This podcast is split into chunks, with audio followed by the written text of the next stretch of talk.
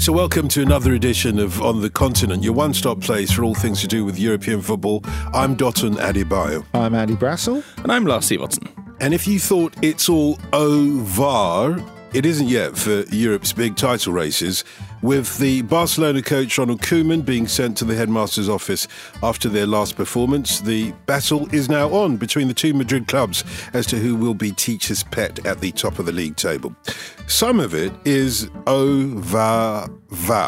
Also, they're putting their heads to heads together to get to the top of Italy's Serie A, and what a difference that makes a goal difference, if you see what I mean. And in Portugal, it's sporting fans who are singing Campeones, Campeones, Campeones, Campeon, even though Chelsea and Manchester City have not yet arrived in town to decide who will be this season's Champions League Campeones, Campeones, Campeones, Campeon. Shall we start with the La Liga title race? What's going on there, Andy? Loads. Like so much since we last spoke. And of course, we had that uh, super weekend where you had all the top four playing each other Barcelona versus Atletico, uh, Real Madrid versus Sevilla, which, as we pointed out, would have been even better had Sevilla not lost to Athletic last Monday. But even then, it was terrific. Uh, one of the best nil-nil draws you'll see between um, Barcelona and Atletico on the Saturday.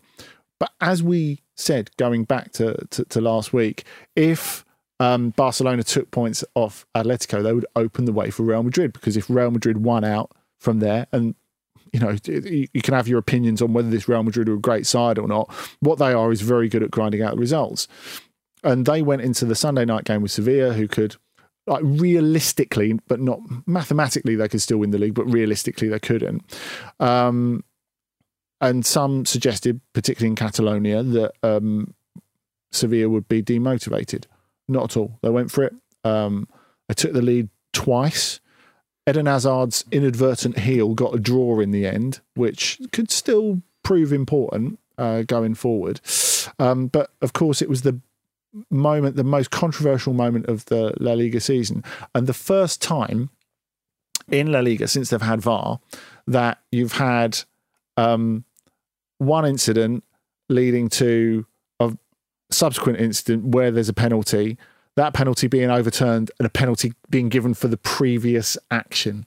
And I know people talk about crowd pressure when a referee's dealing with uh, VAR, but and having a look at the screen at the side of the pitch. But I think the pressure was even greater at an empty Valdebebas as the referee went over, looked at an action that he knew could have a huge um, influence on deciding the season and did, rather than giving the penalty for the foul by Bono on Karim Benzema, went back and gave it for a handball by Eder Militao, gave the penalty to Sevilla, scored by Ivan Rakitic, of course, former Barcelona player, as well as Sevilla legend. And even Zinedine Zidane complained about it afterwards and looked angry and he's not a man who ever looks well. He doesn't show any sort of emotion. You get the odd smile out of him, but that, that, that's that's that's pretty much it. You know, he's pretty much Mount Rushmore. I think the pressure in an empty stadium when you can hear all the players chipping off at you, and let's face it, most of those players all over Europe don't stop talking. All the coaching staff, Sergio Ramos from the stand, yes. of course, so you can always hear. And it looks like his main influence will be from the stand. There's doubts this morning whether he'll even be fit enough for the Euros, which of course could have implications for Spain too. And I think puts a an even um, bigger spin on Aymeric Laporte uh, declaring for declaring for Spain and being likely to pick for the Euros of, of, of Manchester City.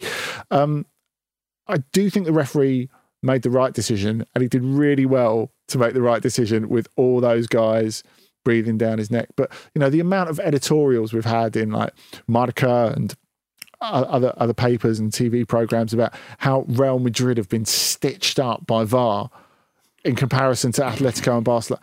I mean, you know, we've seen a lack of self awareness in some of these um, post Super League takes um, from from from some of these regions, but still, I mean, I, think I think Real Madrid have got a bit of a cheek, or the the media around Real Madrid have have got a bit of a cheek. But what that has all led to is Barcelona shelling a two goal lead at Levante this week, and Atletico taking advantage by beating Real Sociedad 2 1 last night. And Lars, you were really impressed by the intensity with which they attacked that game. Well, I was because I think we are at a stage of a season that's been like no other. Uh, where there's been less time to rest, and I think that's something that we overlook a little bit. Is that the the, the, football calendar was already kind of maxed out in terms of how much football these guys can play uh, with the amount of recuperation that they just you know biologically need uh, to be at their best and this season it's it's been more than that I mean, we, are seeing what's happening with Man United in this country is ridiculous what they have to do, and it's been similar in, in, other countries. We're trying to squeeze in the same number of games as usual, and we've taken out something like two or three weeks of the season, so that's that's all rest days that have gone. And I think what we're seeing we're seeing some tired legs. We're seeing some some some teams where a lot of players are ninety percent instead of hundred percent, and uh, right across Europe, and that is to be expected. But in the with all that as a backdrop, I was really impressed by the way Atleti just went out against a very good Real Sociedad team and looked so determined, so direct, uh, not hesitant at all, which is what Atleti can look sometimes in these games. You always get the sense with them, as much as they've evolved a little bit this season under Simeone, there's a team who are who are happier sometimes playing on the back foot. I mean that that that is still a thing, uh, but they absolutely weren't doing that in this game. They they really went for it. Uh, that's not to not to say they they dominated. Of course, they didn't. Uh, Real Sociedad had more possession, but I thought there was a certain determination in the way they went about things that was that was impressive at this stage of the season. And with Suarez, you know, he didn't score here. Um, but you know, I like my numbers. I like things you can quantify because if not, we're just kind of blowing opinions into the air. But there's something about Suarez's presence in this team can, can you put a number on menace, like his expected menace? like you know what? I think that's right. Menace is just the is the word. At, at, the moment, he looks super rusty. In XM front, in, in front of Cole. XM. Yeah, the expected. Yeah, yeah, that's that's that's yours. You're having that. I mean, he, uh, yeah, he's only scored like once in the last eight or whatever it is.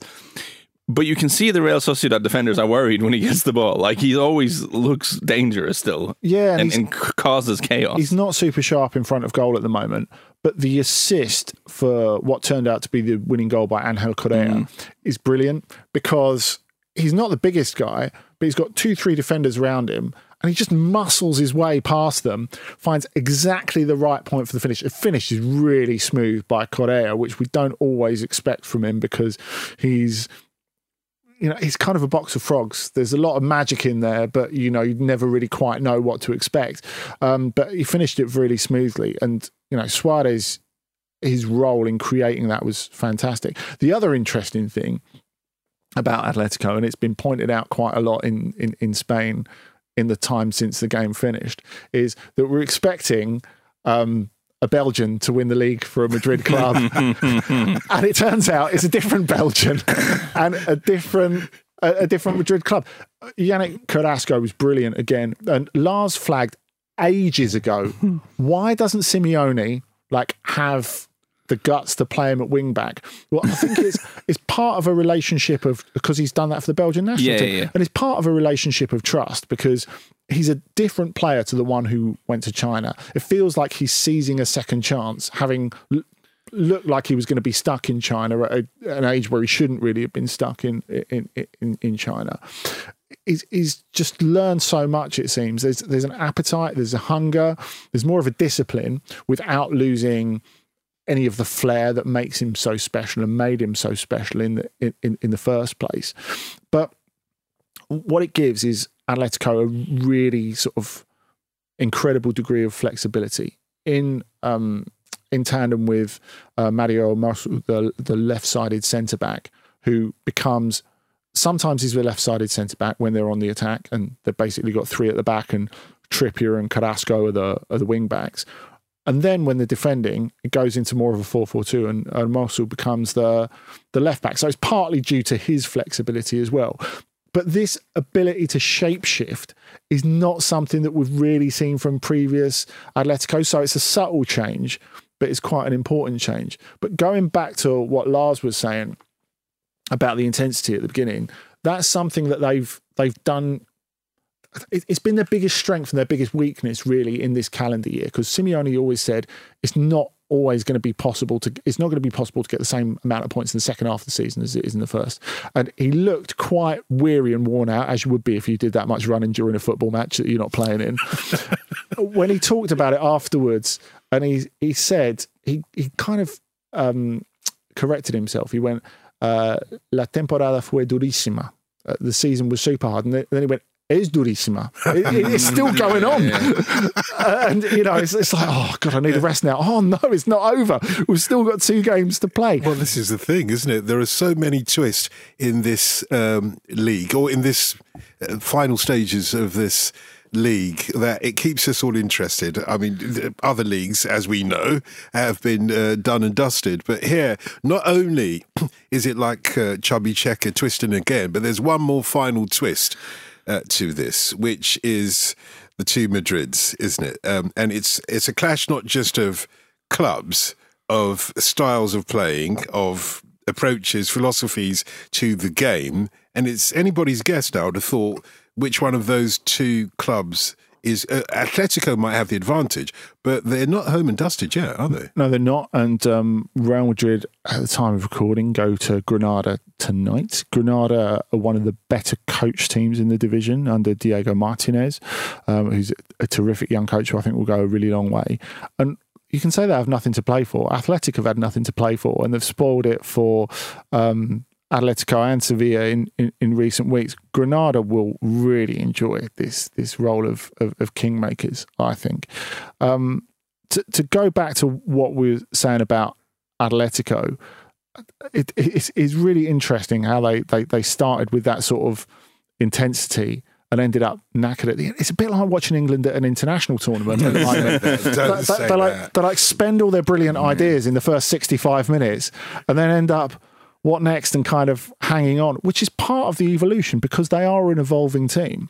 And I think whatever happens next, and we talked about the differing styles, you talked about the differing styles of Atletico and Real Madrid. When it's Real Madrid under Zidane, really the basis of how game should be approached is not that different. It's an idea of let's keep it tight and sprinkle the magic on top, which you know, which which is interesting. But the thing is that Atletico Madrid have had this. Whatever happens this season, I do think from here they will go on and win the league, even though there could be twists. The the, the fact is that they are further along in their evolution than Real Madrid. Barcelona are further along, not as far along in their evolution as Atletico maybe, but further along than we thought they might be. Even though Ronald Koeman, having been called to see Joan Laporta after they ballsed it up against Levante. And like you know, Atletico balls it up against Levante twice. It can happen. But, you know, they've taken points off all the big three. But I think out of these big three, I don't know what you think, Lars. I think in terms of rebuilding, Real Madrid are behind the eight ball. Yeah, absolutely. Because that's what I mean. We've mentioned it before on this podcast. There is a generational shift that that has to come at some point with this Real Madrid team.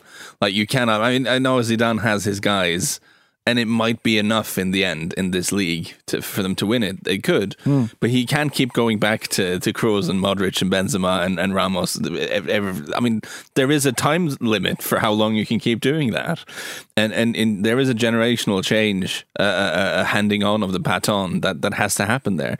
And I was going to mention like with Atleti, for instance, how good Marcos Llorente was in that game. I mean, we speak about how this team is evolving, but they're also trying to retain some of the sort of combative qualities of a Diego Simeone team. Marcos Llorente would fit perfectly into the early Diego Simeone Atleti Madrid next to yeah. sort of Juan Fran and, and the lads. You know, that that would be fine. Whereas, so, so you can see there's a continuation of the qualities that the, that this team has been built on with a bit of extra sort of magic coming in. Now, with Real Madrid, they have they have guys who look like they could feasibly be good enough to, to, carry a future Real Madrid team, in my opinion. Valverde is a very good player. Uh, yeah. Vinicius is frustrating, but I think he could put it together at some point. You know, and Martin Odegaard still, I think, has it in him to be good enough to be a, a, a proper number 10 at a top club. Do you think they bring him back? I wonder, uh, but, but because it depends a little bit on on Zidane, I suppose. Yeah, um, they're in a slightly odd position, Real Madrid, with Odegaard, because It's clear that the squad is too old. It's clear that they need to get younger. Uh, it's clear that they have in Odegaard a, a young guy who is talented enough to be a playmaker for a top European team. So selling him doesn't make any sense. On the other hand, Zinedine Zidane clearly doesn't trust him. Mm. And and bringing him back when the coach doesn't trust him isn't very good either. So I think that's a sort of club versus coach uh, but, dynamic but, going with on. With regards there. to what Andy was saying about the evolution, if if Real Madrid at this point are behind the curve and uh, Atletico are on points, as it were, what difference does that make for the outcome of this season? Well, for this season, in the short term, I'm not sure it makes a huge difference because these are, these are sort of big picture macro ideas, whereas this league comes down to the next two games. Yeah. And it comes down to whether Atletico Madrid can win their next two games or not. Because if they do, nothing else matters, right? Yeah. So that's not a huge, but I think looking looking forward, I think it's very relevant because at some point this team has to develop. Well, you can't just every time things. I mean, and he was trying earlier in the season, Zidane, mixing it up a bit more with the lineups. But then I don't you think go, but you go back to the old dudes. I don't think he's the guy to do this. Uh, no, I, no, I don't think so either. No, I think he's quite interesting, bearing in mind that he's been increasingly linked to the Juventus job going forward, and clearly there's the there's the link there. It's, it's very difficult. Uh, uh, It's difficult to imagine Zidane at a lot of clubs. You can imagine him at Juventus, especially seeing as his credo, his approach is very Juventus informed. It's like, you know, win first, style later. But then you bear in mind that they're probably due a bit of a rebuild. Ronaldo, Ronaldo,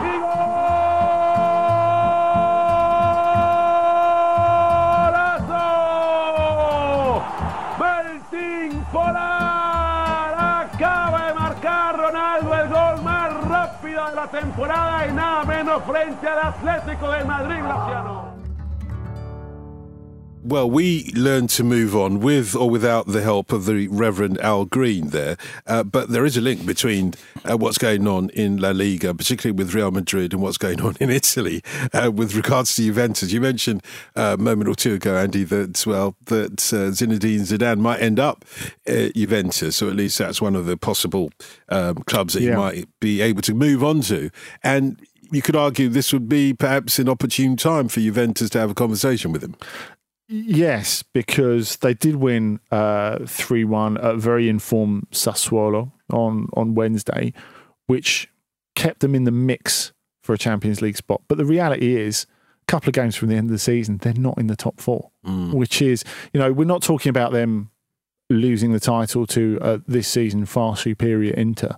Um, we're talking about them not getting into the top four, and it's typical, really. Every ever since like Andrea Agnelli's t- talked about this Super League idea more and more in the open air. He said, well, team like Atalanta, they shouldn't be in it on the back of having one good season. They go and lose to Atalanta. yeah, yeah, yeah, yeah. Like, you know, we're. You saw that coming, though, didn't you? We're too good for the Champions League. Well, that's funny because you, you might end up not being in it next season. It's remarkable what's happening. And so what happened for them at Sassuolo? I mean, you know, Lars was talking about possession b- before. Um, Sassuolo had most of the ball for most of the game, and you know they're they're a terrific side looking to um, finish nicely under Roberto De Zerbi, their their coach, a very good coach before he goes off probably to to, to Shakhtar Donetsk um, at, at, the end of his deal at the end of the season. Um, but it's remarkable when um, Lars was talking about the, the, the old boys coming through for the the, the, the grandees of Europe Gianluigi Buffon, who announced this week that he's leaving Juventus. Now, I don't think I'm alone. I suspect a lot of our listeners will hope that he'll squeeze out one final season at Parma to help them come back from, from Serie B, come straight back up next season. But at 43 years old, he saves a penalty from Domenico Berardi in this, which after a really sloppy start from Juventus, really saves them. And then um, two excellent goals from Adrien Rabiot and uh, Cristiano Ronaldo, his hundredth for for the club, and Paulo Dybala later got a great goal, which was his hundredth for the club. Um, it took them into the break 2 0 up. They eventually win 3 1. But at half time, if you're De Zerbi and Sassuolo, you're thinking, how the hell are we even losing this, mm. let alone 2 0? And there's just that feeling of what happened at the weekend when they lost 3 0 at home to Milan to a young Milan, yeah, despite Zlatan Ibrahimovic, who look as if they've got a future as if they've got a plan with far less resources than Juventus, by the way, and a far less lauded coach, even though Stefano Pioli is obviously far more experienced than Andrea Pirlo. Um, th- there's just this sense that change is inevitable now. Pirlo, whatever happens, and yeah, they might s- still sneak the top four.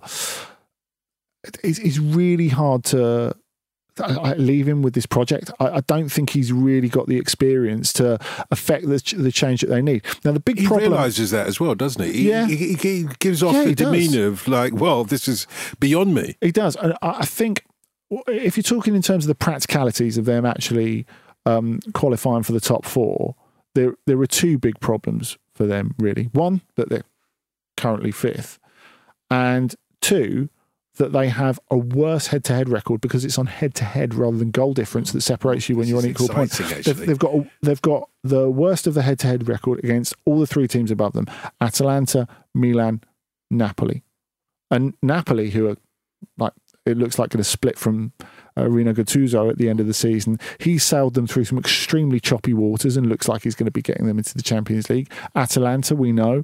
Milan I think it seems a bit trite to say deserve, but I think having been on top of the league for so long, having overachieved for so long, um, having entertained us for so long, I think it would be a real shame if they didn't make the, the, the Champions League. And there are so many implications, Lars, not least financially, if Juventus don't make it into the top four. There are, and I, I can't get over how how badly Juventus have messed this up.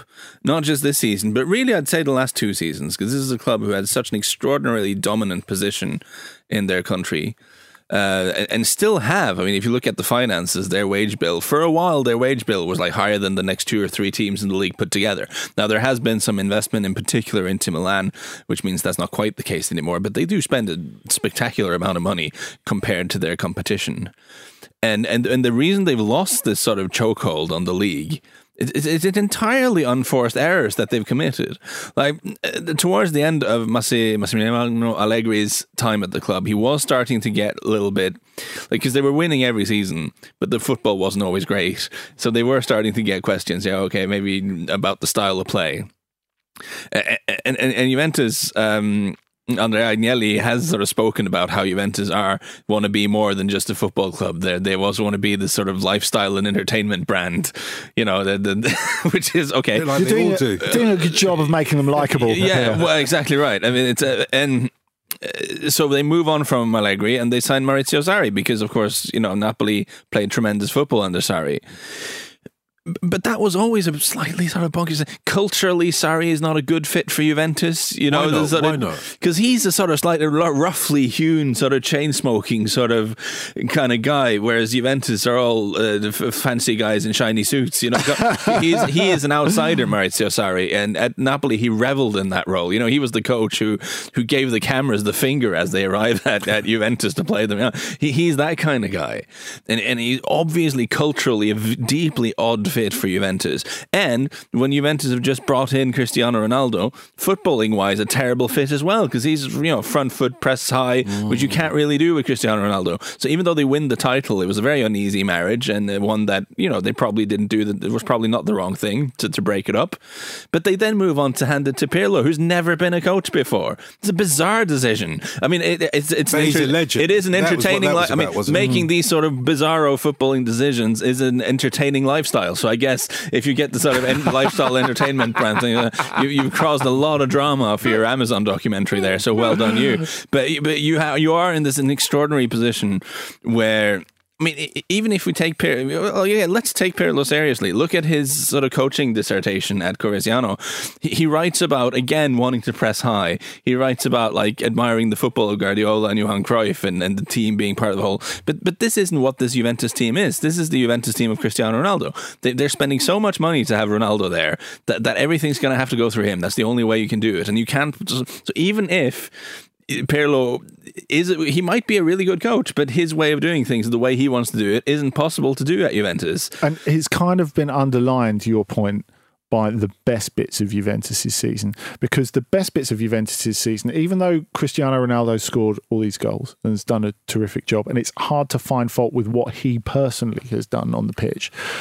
Their best bits this season have been when you've had the real click between Chiesa and Morata. Uh, You go back to when they win at San Siro, and that's incidentally why that Fikayo Tomori goal, the third goal for Milan um, in that 3 0 on Sunday night is important because with Juventus having won 3 1 at San Siro um, in January, um, Tomori's goal was the one that gave them the head to head advantage. So it could be an absolutely crucial goal, even though it seemed like window dressing on, on, on top of that.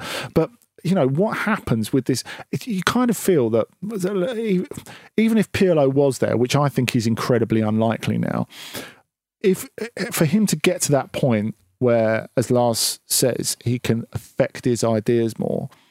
Where do you park Cristiano Ronaldo for next season with a year left on his contract? That's very difficult. I mean, there's been increased speculation in Portugal that what he'll do is ride out the final year of his contract and then maybe go for a final valedictory lap at, at, at Sporting, which I think is quite an interesting idea, or at least that that would be his final lap in the European game. And it's quite interesting if you, um, of course, it's the, the club that, where he came up through the academy.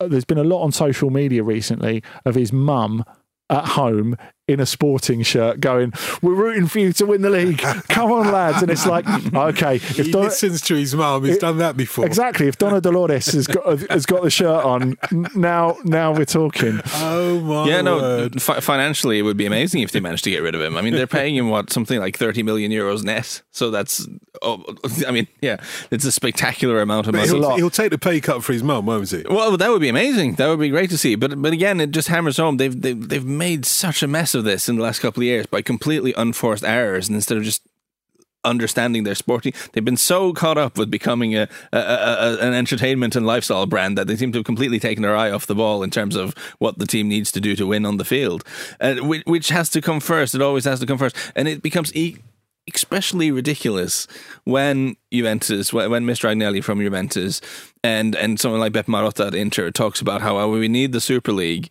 because we can't make the sums add up. You know, we're, we're, we're losing money. You know, this model is broken. I was like, mate, have you tried spending less than you earn? Like, honestly, like Mar- Marotta talking about how we, no business can survive if you're spending 60 to 70 are an accountant 60 now. if you're spending 60 to 70% on payroll no business can survive you know what how about not do that like you're the one who hands all these contracts out to these old dudes you are- can't turn ar- like that's fine Conte wants all these old men to win the title that's fine but you, can do that. But you can't then turn around and complain oh no the financial model is broken. We're going to go bankrupt. These are your decisions. Own up to it. Also, there's a massive difference with Inter, like padding out their squad with veterans for what in basketball you call the vets minimum. You know, at least uh, they may be highly paid, but they're on short contracts. There's a big difference between that and, you know, backing up the Brinks truck for Ronaldo and then for Aaron Ramsey, Rabiot, all the ones that for you know the last three, four, five years they've been lauded for like signing players on freeze. Players on freeze are expensive, and wages are a continuous expense. They're they're, they're not a, a one-off expense, which which is a massive, massive deal. But the thing to remember, wages are a continuous expense. But if it's on a younger player, at least you're spending that that expense on an asset that you can cash in on at some point. Yeah, This is the that's thing true. with the old dudes. You don't get anything from them apart from success on the field, which is very good for Inter. Now, the thing about Juventus as well, like you just mentioned, I, I did take some time and read. As you can tell, Pirlo's coaching thesis, Ah. A- a- and reading it, you can completely see this working. If the front line is like Morata, Kulusevski, and and uh, Chiesa. Yes, uh, thank you. Good lord, I've, got- this I've gotten myself too excited now. The, basic facts are dropping out of my head, uh, but you can completely see it working. The sort of hard-running, sort of dynamic, you know, and, and there's lots of interesting stuff about how in the modern game uh, a player isn't just his position, but but more his role in the team, and we have to have a more holistic view on things. And I This is thi- going to be a sliding doors moment. I do. I do think Pirlo Yeah. has a lot of interesting ideas, and you know what? I think there are players there that can execute a lot of them. I think the midfield needs to re- reshape. I mean, you need a midfield who can pass the ball better than these guys. Yeah. You've had two coaches in a row who want them to keep more possession, and both saying, well, "I can't figure this out." Like first Sarri and now now Pirlo. So, uh, it's, but the frustrating thing with Juventus is that there is this sort of the beginnings of a much more exciting young team there. And, as much as Cristiano Ronaldo has scored a bunch of goals for them this season, I do think he is an albatross for them, both sporting and financially. And I, re- I realize if you're listening to this and you're a huge Cristiano Ronaldo fan, you'll point to the number of goals he scored this season and say, how can he be an albatross? But the thing is, football is more uh, than one individual scoring a lot of goals. I, I do think as a team, I, I really think they'd be better off without him. I really do. So says Mr. Lars Micawber. Annual income twenty pounds, annual expenditure twenty pounds and sixpence. Result misery. Uh, but one thing I'm interested in, and I do love the way that they do this in Serie A. I wish we did it. The idea that it's the heads to heads that count when it comes to um, a, a, decider, you know, closed title race, rather than uh, points, um, you know, points against and points for. Because often enough, or sometimes, you see either a team being relegated or a team being promoted or winning the title when another team has beaten them on both both occasions in a season. That ain't right. I'm I'm 100% on board with you. And there are a lot of traditionalists out there, well, probably British and German traditionalists who say, well, you know, goal difference is indicative of what you've done over the season. Goal difference is indicative of who's better at beating the chumps, who's better at sticking more past the chumps. Mm. And I am not in favour of that at all. I mean, if if we're going back a number of years, it's, it's, it's probably more open to abuse as as well, really, isn't it? But I think with head to head we, yes, we understand it's over 38 games, but also we want to know who the best teams are. And we want these direct confrontations to be games that are played from the first whistle to the last whistle. And I think that's what it guarantees. And Lars, you're nodding to that as well. Yeah, no, I really agree. I think. Uh, if it comes down to it, if if Napoli and Juventus end up on the same number of points, I think the tiebreaker is makes more sense that the tiebreaker is the game between them rather than who scored the most goals against Crotone. You know, it, it, yeah. it, it is much more logical from a sporting side of things. I think.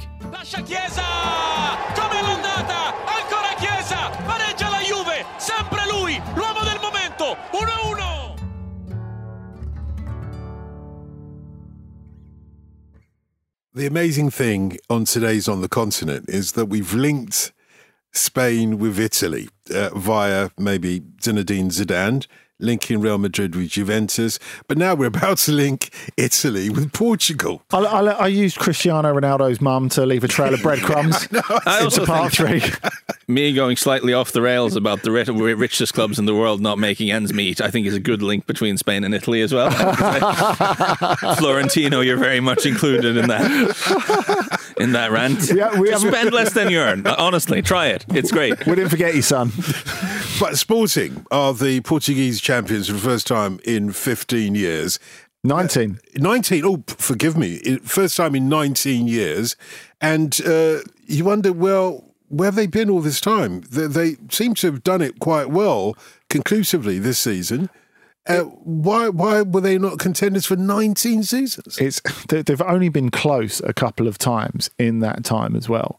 Um, now, first off, you have to say that Porto and Benfica are the in the modern era, they are the financial powerhouses of of Portuguese football. Obviously, it's all relative because TV money compared to say the Premier League or even um, the, the Bundesliga or La Liga is, is, is chicken feed over there, uh, which is uh, a problem. So clearly, um, transferring players is a far bigger part of it there, and that's why whenever we get into, and we'll be getting into it this summer all over the Football Ramble network, I suspect, about various transfers.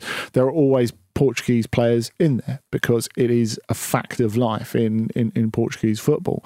Um, now, really, Benfica are an interesting subplot in this, and we'll, we'll get on to how brilliant Sporting have been. But I, think Sporting, um, Benfica are interesting. They're rivals from just down the Segunda Circular because at the start of this season, what what makes Sporting's um, win so spectacular is because at the start of this season, Porto are the champions, very well coached by Sergio Conceição.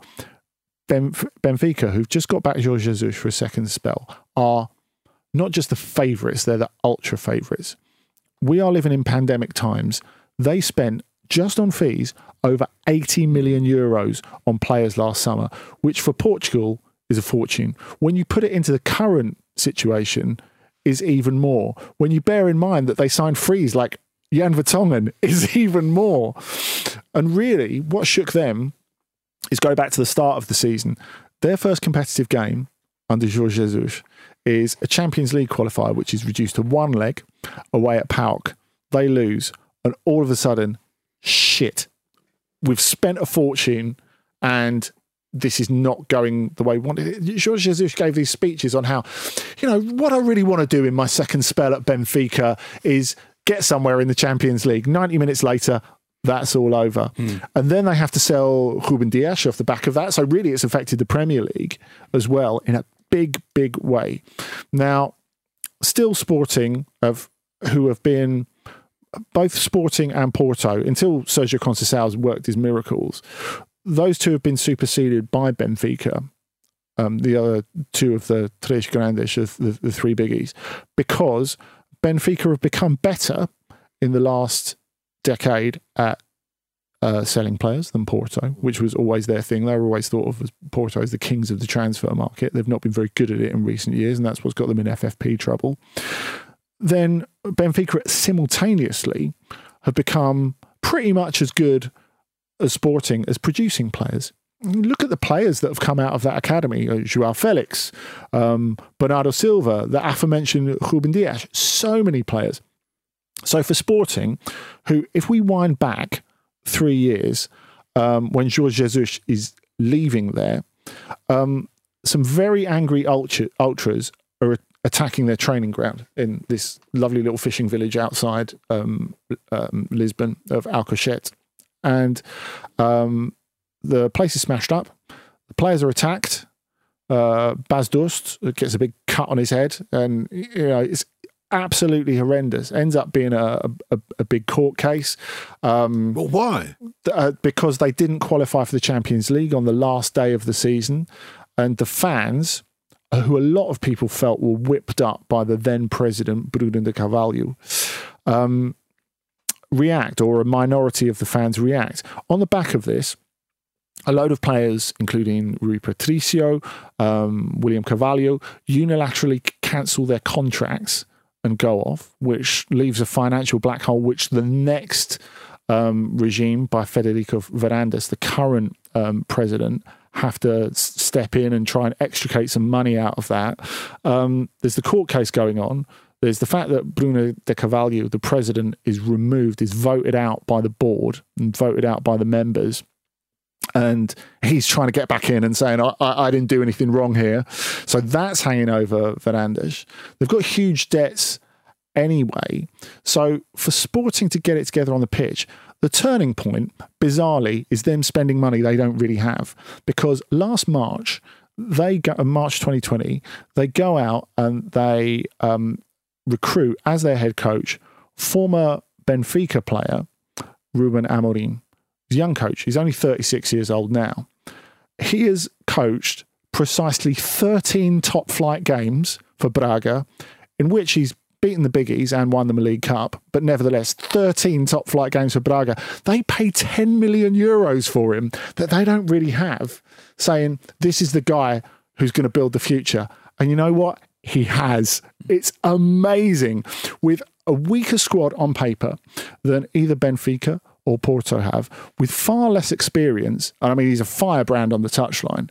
And the interesting thing about Amorim is much like, say, to a lesser extent, I suppose, Nuno at Wolves, because he's a player who spent a lot of his career on the periphery of first team at his various clubs, and in his case, injured as well. It's kind of like he was a coach before he was a coach. So he's an observer throughout his playing career. So the lack of experience in terms of numbers, it doesn't really tell the full story.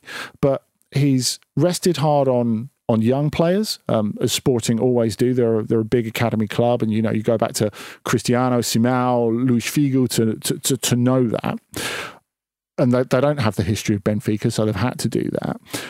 And then you look at some of the players they've brought in. Uh, Pedro Gonçalves in midfield has been absolute revelation, scored 18 goals from midfield. Um, but you look at the young players who've, who've been important. Nuno Mendes, for example, um, Tiago Tomas, who's, who's, contributed. Um, veterans like um, Sebastian Coates, who've, who've stood up. They're unbeaten this season. Unbeaten. So for them to win the league is a logical conclusion, is a reasonable conclusion. They've done brilliantly. And in amongst all the um, fuss when they beat Boavista to get over the line on Tuesday night, something that's kind of slipped under the radar with those thousands of people being outside the Alvalade being cleared by the police is they look back in Portugal yesterday on the day, very recent day, what 14 months ago that Ruben Amorim signed. You know, they did a little photo op in the um, Sporting Museum, and you have to sign the guest book at the end. And um, he wrote in the guest book, "Save some space for us." Meaning in the trophy cabinet. well, and, and, and 14 months later, he's won a League Cup and the Championship trophy for the first time in 19 years. It's amazing. It looked great for the domestic uh, competition. Absolutely fantastic. Not taking anything away from them, Lars, but next season when they go in the Champions League, clearly the finances will tell. It'll be more apparent, won't it, that they're in a different league as such? Yeah, yes. But you also think because this is such an odd summer in Europe, they might have a mm-hmm. better chance at mm-hmm. keeping this team together for a summer than would otherwise be the case. Because I think in a normal European football year, no pandemic, everyone has the same amount of money they usually have like Pedro Gonçalves doesn't stay in Portugal after scoring no after scoring 18 goals from midfield. Like that that doesn't happen. Whereas this season he might, and they might look at it and say, "Well, we'll get some Champions League money next year, uh, so uh, so you might keep the people together and even strengthen a little bit." So that's. Uh, I mean, I'm obviously heartbroken that things haven't quite worked out for Adel Taarabt at, at Benfica, uh, and uh, yeah, Adel Taarabt and Jan Vertonghen, the sort of Tottenham retirement home, uh, is that that hasn't fully worked out, and hopefully they'll be. But but it is fascinating. Obviously, the, the, the positive side of it, the, the Amorim, the taking the plunge and paying 10 million euros for a guy who's been a coach for about five minutes is quite extraordinary. It's fairy tale-ish, isn't and, it? And actually, it coming off is quite extraordinary as well. The fairy tale would be if Cristiano Ronaldo's mum has her way and they have him play next season. That would make a difference. Playing, well, imagine that. If it was next season, I would be stunned. If it was the season after, if Amorim's still there, I think Amorim's about nine days older than him. It's, it's, quite, it's quite an interesting mix. Well, yeah, but but, but, we, but, it's worth dwelling a minute on on as well. Isn't it me just being negative today? I'm being very negative today. Uh, but, but, I think it is worth dwelling a moment on the utter catastrophe of Benfica's season because you did touch on it. But them spending all that money, getting Jorge Jesus back to the country. Jorge Jesus, who by the way has blotted his copybook a little bit this season, more than a bit. I think is fair to say. Um, the fact that they're 12 points behind at this stage is an embarrassment. And they're not even going to be automatic qualifiers for the Champions League. I mean, Porto are almost certainly going to get that second place because Portugal's got an extra Champions League place this year. Good good for them. But it means that Benfica are going to have to go back to where it started with George Jesus to the Champions League qualifiers all over again. What, what do you think the odds are that they somehow draw PAOK? I, haven't, I haven't I haven't checked the Greek league where how PAOK are doing. Are they? I, I, I, missed the joke there. Well, that, that's that's who did them the first time, and that's what ruined ah. ruined this season for George Jesus. But you're you're right, Lars. Like the Benfica have been reduced in recent weeks for cheering whoever's playing Braga. so they can make that third place. Goodness gracious. That's low. How low can you go? It is time, gentlemen, for each of you to offer us a game of the week. And uh, last weekend, Andy, you did you did point to you know what would be a decider in the in La Liga, uh, didn't you? Was that that was your? Uh, I think I, I think I had Dortmund Leipzig actually. So oh, sorry, apologies. I've, I've had okay. I've had five. That was goalers. a tremendous shout. That was a good game. Five goalers, three weeks in a row. It's, it's been a, it's been amazing. I, I'm not sure I fancy my chances again. This time, I'm going to go for something that is in keeping with the show. It's about um, teams being motivated by vindictiveness uh, rather than necessity. Motivated like by it. me and Lars. Yeah. yeah. yeah, I think so. I'm going to go for uh, five o'clock Saturday, Juventus versus Inter, because um, Derby d'Italia. And of course, Inter are on their title party. And they defended like like that this week. In uh, you know when they when they won uh, three one against Roma against San Siro in the midweek, and a very out of form Roma created quite a few chances. Inter are going to be so up for this to try and deny Juventus top four because not only is it in the name of vindictiveness, but gives them a, a, bit more um, leeway in the Champions League next season, I think, which is the only itch really that Conte needs to scratch should he stay, because of course there are pay cuts there. Okay, he's gone for vindictiveness. What what are you going for, Lars? Well, listen, realistically, that is the game of the weekend. I'm not going to try to compete with it. If you watch one game from European football this weekend, that is the one you're watching. But I will mention this just because I think this is a first. I think this is an episode of On the Continent where I've been in where no one has said the word uh, word Erling Haaland yet. Um, which which is a problem and it cannot stand. We can't have this. So on Sunday, bring him on. Sunday the 16th of May, the day before Norway Day. Norway Day is the 16th, the 17th of May, sorry. Taka? Yeah. Um, uh, Dortmund go away to Mainz and they're still they are they are finally back in the driver's seat Dortmund in the battle for Champions League places, uh, which would be a huge huge thing for them if they could manage to rescue it and looks like they might, but they're going away to a Mainz team who are on a pretty spectacular run under their very clever uh, Swedish manager uh, Bo Svensson, and um, I, am trying. I'm forgetting the exact number, but they've lost like once since January, and this is a team who looked like they were heading down, and and they've they've turned around, and this is sort of you know your European place form they've shown in the second half of the season. So Mainz not a not a great team on paper, but on an unbelievable run in the second half of the season. So going there is not necessarily easy for Dortmund, and uh, it's going to be a very interesting game uh, between one of again the revival of Mainz in the second half of the season, one of the sort of low key, and I emphasize low key, but low key most interesting stories of the season. I mean, it is fascinating, and uh, Dortmund going there, uh, trying to secure a Champions League place, or you know taking a big step towards it. Uh, that should be a good game. And they could be cup winners by then as well. Thursday night against Leipzig. Well, as 10cc would say, the things we do for Haaland.